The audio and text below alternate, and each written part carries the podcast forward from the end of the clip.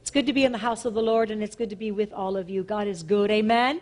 God is good. He's faithful, is He not? No matter what, God is faithful. No matter what you may be going through, you got to remember you serve the God that who's on your side, the God of the armies. He is the God of army, and you are the army rising up together in faith, going forward. He is the Lord of hosts, and there is nothing too difficult for those who believe. Amen. Nothing too difficult. Amen. Amen. So today I want to start off, I want to read our main text, which is 1 Samuel chapter 1, verses 20 through 28. 1 Samuel chapter 1, verses 20 through 28.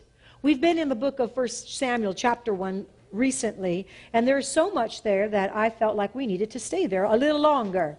Say, we're going to stay there a little longer.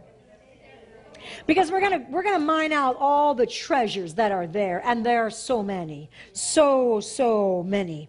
So when we start in chapter 1, verse 20, and we're going to go to 28, verse 20 says that so it came to pass in the process of time, say there's a process of time. God's always on time. In my life, God is always on time. Amen. In my children's life, He's always on time. So it came to pass in the process of time that Hannah conceived. Say, Hannah conceived. She was carrying a promise the promise of God within her. Are you carrying the promises of God within you? Absolutely 100%.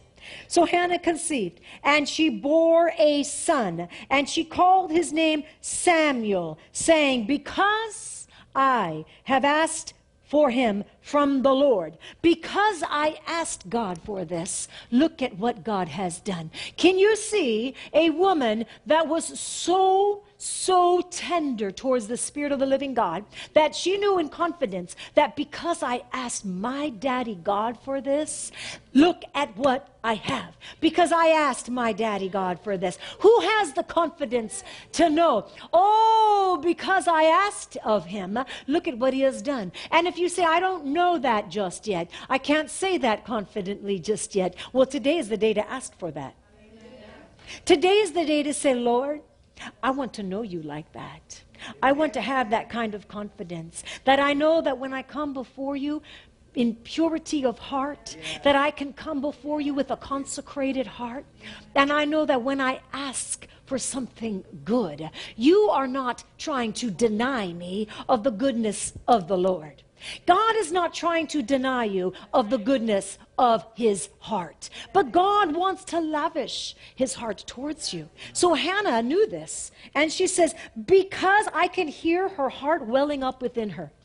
I can hear her heart welling up. Oh, see what I have? Because I asked the Lord for him. And so, now, the man, Elkanah, and all of his house went up to offer to the Lord yearly sacrifice and his vow. But Hannah did not go up, for she said to her husband, Not until the child is weaned, and then I will take him, that he may appear before the Lord and remain there forever. The child that she asked for, in bitterness of soul, the child that she lamented and was misunderstood as being intoxicated, this child, uh, she says, I'm not going up yet not until the child is weaned. And she says, Then, though, I will make good on my promise. Then I will make good on the vow, that he may enter before the Lord and remain there. What a woman of strength. What a, what a person of, of strength in Christ. This was not an easy thing to say or do, but she was going to be a faithful person in Christ. Amen? God is looking for our faithfulness. So Elkanah, her husband, said to her, Do what seems best to you. Wait until you have weaned him. Not only, she, he says, only let the Lord establish his word. And then the woman stayed and nursed her son until she had weaned him. About three years go by, and she finishes nursing her son. Three years. Three years. Those of you know that I have a grandbaby. And she's almost three years old. And I've had the privilege of, of helping to raise her up. Three years seems like that. Three years. I've been meditating on Hannah and this woman that made good to the vow that she said to the Lord. After three years of nurturing and bringing this child up, nursing this child, and then being so faithful to give this child back to the Lord. And only once a year would she see him for about a week. And she would go once a year and she would bring to him the robe, the coat that she would make him year after year, but only once a year. Do you know that is not an easy thing to do? Do you know that there is a cost for ministry? There are so many that want to rush into ministry. There is a cost to be paid. She was willing to pay it. That doesn't mean there wasn't a cost. There was a cost. God opened up her womb, and that is true. And He opened up her womb again and again and again because she had three more sons and she had two more daughters. But you don't replace a child. Reminds me of the story of Job. Praise God. I'm so grateful. Thank you, Lord. You restored, you know, the 10 children that were taken. But you, you can't replace. Maybe you've restored. Thank you, Father. But God works all things together for good. That is true. But there is a cost. And there's a price that we pay in ministry. Ministry is service. Repeat that after me, please. Ministry is service. When I minister, if you're called to minister, you're called to serve. You're called to be the least. You're called to be the least. You're called to love extravagantly. You're called to love when it hurts and when it makes no sense. Because we don't operate, or we shouldn't be, operating by common sense when you're operating under the power of God's love. And He calls you to serve. That means laying down your life. Jesus, and I feel the power of God so strongly right now. Father, corporately, I feel like we just need to come before you and confess and repent when we thought it was about us. If there's anybody in this room, we're going to do it corporately. Nobody's going to be singled out. But oh God, forgive us when we thought ministry was more than what you said. When we made it about us, forgive us, God. Forgive us, Lord. When we forgot to love the unlovable, forgive us, God. When we forgot to lay our lives down and to allow you to have your perfect work in us, to be patient. Forgive us, God. Forgive us, Lord. Yes, God. So we serve. We serve God. We serve man unto God, though. You're going to serve the man or woman that God has placed you under, but in reality, you're serving God. You're serving God through that person you're serving God first and foremost. Because you may not be understood, you may not be liked, you may feel like it's falling on deaf ears, but never forget you're serving God in and through that person. Maybe a difficult person, maybe they're rubbing you wrong. You're serving God in and through that person. Let the Lord complete his perfect work in you. And so Hannah, she births this promise that she lamented for and asked God for. But then she tended to the promise. Saturday night, I preached a message about tending to what you birthed. Whatever God has birthed in and through you, that we are to tend to that, right? And what God is birthing in this church, we are to tend to it. And God is birthing things in this church. And He's birthing ministry after ministry after ministry. Let me just tell you, and I mean ministries that belong here. I mean ministries that are going to help build people up right here in this house. And God is birthing things, and you may not see it. You may say, minute, wait a minute, what are you talking about? The birthing happens first in secret, where you can't see the conception. But in time, it becomes evident, and then it becomes so evident because you can see it with your eyes. But then that's when we tend to the promise. So God is birthing some things here in our midst, and we will be faithful to tend to what God births in and through us. Right? Amen. So Hannah birthed this child. She tended to the child. She weaned him. She, she was nursing him, I'm sorry, excuse me. She nursed him. She tended to the child. And then she tended to the child by bringing the, the coat every year. She returned. Whatever God gives you, you will return it. In returning it, God will still cause you to work through it. If God calls you to preach, you give Him that gift back. And as you return it back unto Him, then He'll call you to move in and through the gift that is no longer in your hands, but is in His hands, but has been entrusted to you. No matter what God calls you to, you birth, you tend, you return. And as you return it, meaning, Lord, I do receive it in my heart, but I give it back to you. That I would be moved by the power of the Holy Spirit and not my own strength. Are we following? Are we make, am I making sense today? It's really important. We don't go by, you're so gifted. You're so strong in that area. Because it's in our weakness that He makes us to be strong.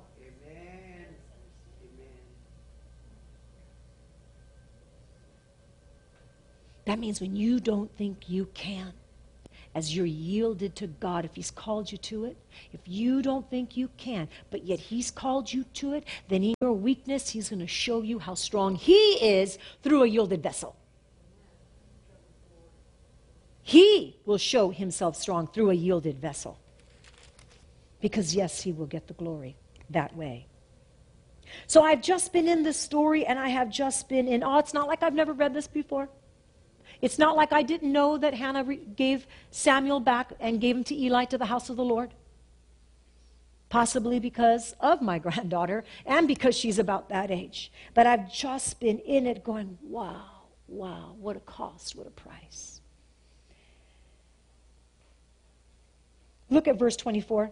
Now, when she had weaned him, now's the moment. Say, there is a moment. There is a time and there's a place where God is going to say, Remember what I spoke to you. Do you believe? And are you going to make good on the promise? So now, when she had weaned him, she took him up with her and the three bulls, one ephah of flour, and a skin of wine, and brought him to the house of the Lord in Shiloh. And the child was young. The child was young. Yes, he was about three years old. He was young. And then they slaughtered a bull and they brought the child to Eli. And she said, Oh, my Lord, as your soul lives, my Lord, I am the woman. I am that woman. I am that woman who stood before you praying, lamenting in bitterness of soul before the Lord. I am that woman, he sa- she says to him. And then verse 27 For this child I prayed for this very thing meant everything to me. Can you make it personal in your life right now? For this child, I prayed. For this very thing I asked you of God.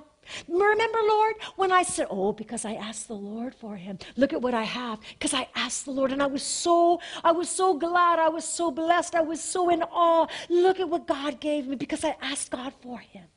So happy. But here we move fast forward. A few years later, and now she says, For this child, I prayed. And I was, in, I was overwhelmed in joy, for God gave me the desire of my heart. And now it's been a few years, and I've gone through turmoil, I've gone through joys and pains, and, and anticipating this moment and giving it to the Lord, and anticipating the moment again and giving it to the Lord again. She was human. I'm quite sure she had a mix of emotions as she was getting close to this day. The Bible doesn't say, but I'm quite sure she was a human being. For this child I prayed, and the Lord has granted me my petition, which I asked of him. Praise you, Father. Therefore, I have also lent. Lent doesn't mean I'm just going to let you borrow him, Lord. You can have him for a little while. I'm just going to let you borrow him. Here you go, Lord. That's not what Lent means. It means she gave him unconditionally in dedication to the Lord.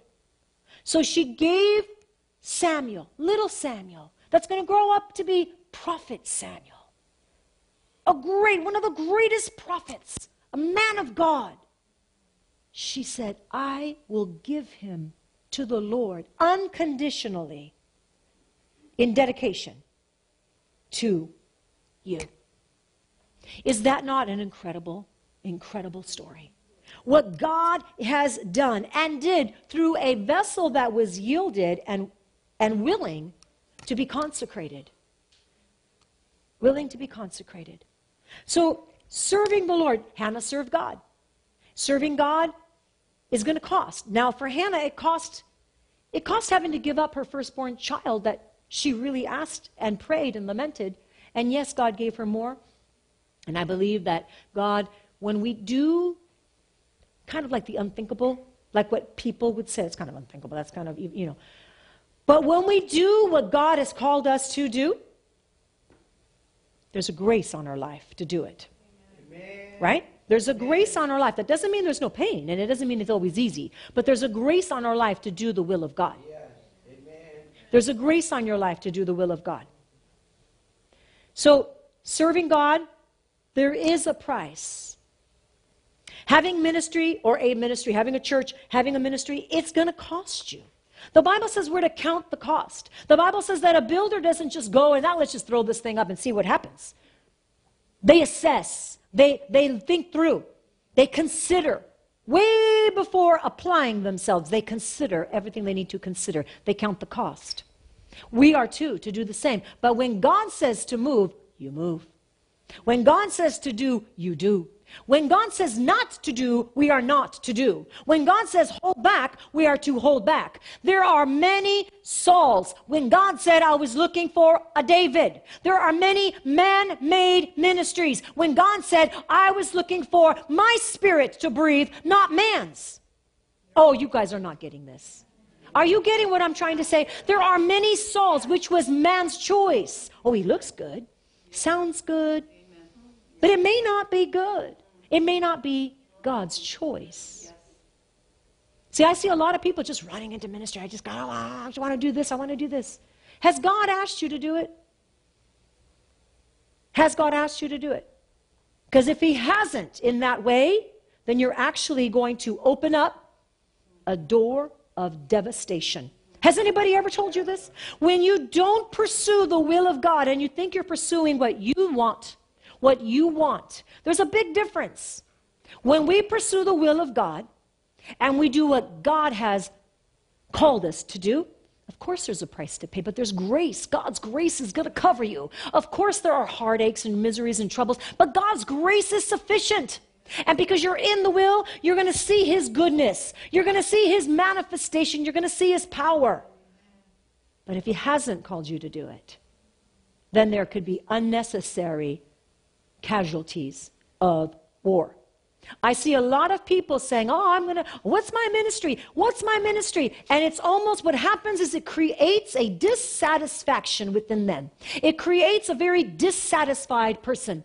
Have you asked God if that's the route for you? Because maybe your ministry looks like this If you love me, you'll obey me in serving me, in serving someone else's ministry. I'm going to read to you guys some scriptures. We're all called to serve. We are all called to serve. So let's turn to, yeah, I got a few amens there. Hallelujah. We're all called to be servants. Mark 10 45. Even the Son of Man, even Jesus came not to be served, but to serve. And he gave his life as a ransom for many. Galatians 5:13 For you were called to freedom, brothers. Only do not use your freedom as an opportunity for the flesh, but through love serving one another. What are we to do? Through love, we're going to serve one another. Do you know that when you come to church, that just the fact that you are sitting where you are at. Just the fact that you're part of our worship services. Do you know that you're serving God? Because that person that's next to you needs to know that you are here because you belong here, because God has called you here as a family working together as one unit. Do you know that part of your serving is right when you're sitting right there, you could be praying for the person next to you and they don't even know you're praying. There, you're not putting a hand on them. They have no clue that you're praying, but you're praying. Why? Because a family is a unit. A family lives together, they work together, they work through things that come up, and they will come up. But that's part of the growth process. See, in our culture, there's so many, um, this individualism where people don't have the sense so much of family. You guys know I'm 100% Italian. Family was ingrained in me. That is such an important value that my parents instilled in me. And I'm grateful that they did because I'll tell you, that is a value that this culture really needs to have put in them the value of family. Now, I understand families nowadays, we've got all different kinds, and, and meaning that we've got divorced and, and, and, we've got, you know, but that's really never been, there's nothing new under the sun. It's just that we see more of it right now. But I, but I never underestimate your church as your family as well as your biological family. Because some don't have a biological family, and it's not of their choosing. They don't. Various reasons. They just don't. But never underestimate that God has, He has put this. This was God's idea. It's a covenant. Yes. Covenant of this church, a church, a fa- it's a covenant. Like marriage is a covenant.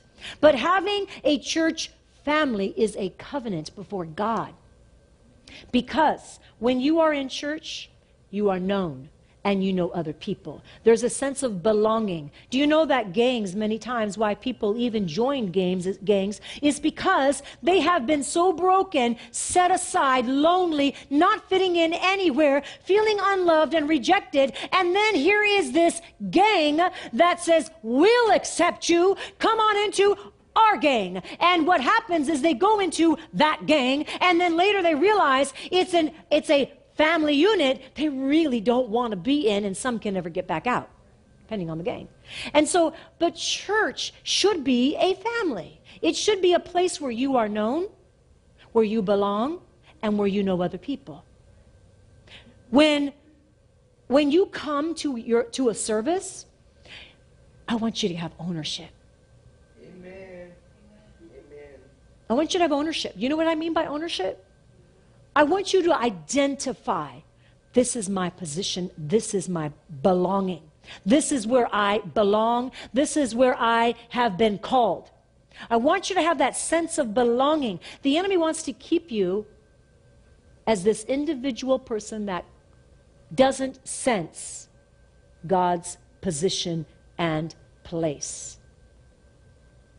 But that's the enemy's assignment. That's His will for you. Keep you isolated. You know why? When you go through the trials of life, who are you going to call?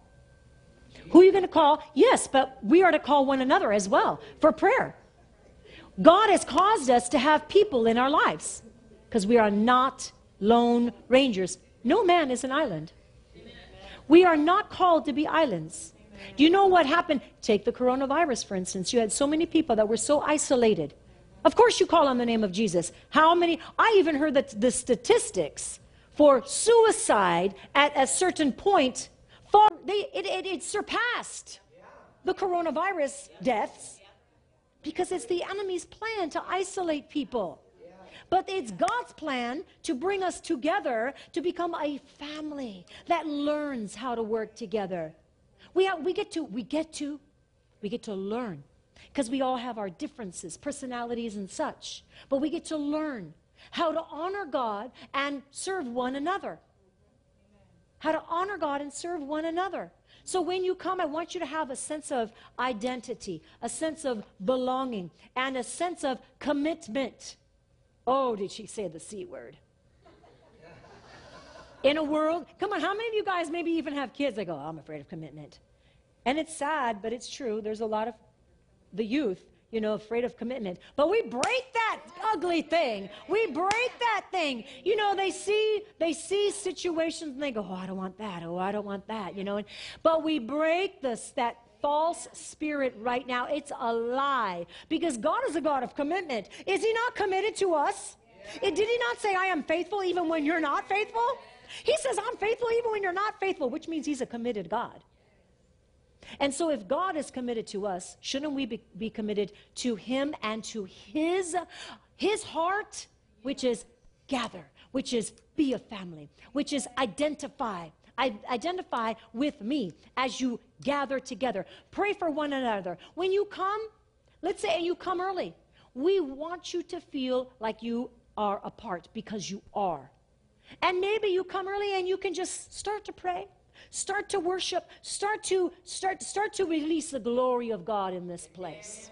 Start to release the glory of God. It's not just the few three, the three that show up early and that's it, the special ones that can just pray and the rest I've just got to sit here and wait for them to be done and wait for service to start. We encourage you to come and to come early. Come and to come early and be a part. Know that your place here is needed and it's valued. And some of you go, you know, and some I know you stay later. Praise God. Stay. Stay and help. You see people working, doing some things, ask, hey, is there anything I can do to help? Do you know that you will feel like you belong when you actually put your hand to the plow? When you start, yeah, and you get healed. When you start putting your hand to the plow, you get, you belong and you get healed, but healing of all sorts of your soul, of your mind and of your body. Why? Because when you are working together, that sense of unity and belonging starts to come about. And God says, Beloved, I desire that you be in health in all ways, right? And so what happens is, is that you start to become in health in all ways, even as your soul prospers, you start to prosper your soul, your mind, your will, and your emotions. Do you know that just gathering together, and being a family, that there is health when you're being godly, of course. There is health, there is nourishment, there is identity, there is belonging that starts to flow from one individual to another. That's why we get to be honoring towards one another. That's why it's a choice and it's a, something that, that you set your mind to do. Now, I'm saying all of this because Hannah, she gave birth to Samuel and she was good. She committed, she, she went through and she was faithful to give him back to the Lord. Although I'm sure that was a very difficult thing to do. She did it. And it sounds like she did it wholeheartedly because there's grace to do what God's called you to do. So there was a price, but she was doing what she was called to do. Thank you for joining us at Kathy Capola International Ministries. For more information, please visit our website www.kathycapola.org or Mighty Wind Broadcasting Network TV at www.mwbn.tv.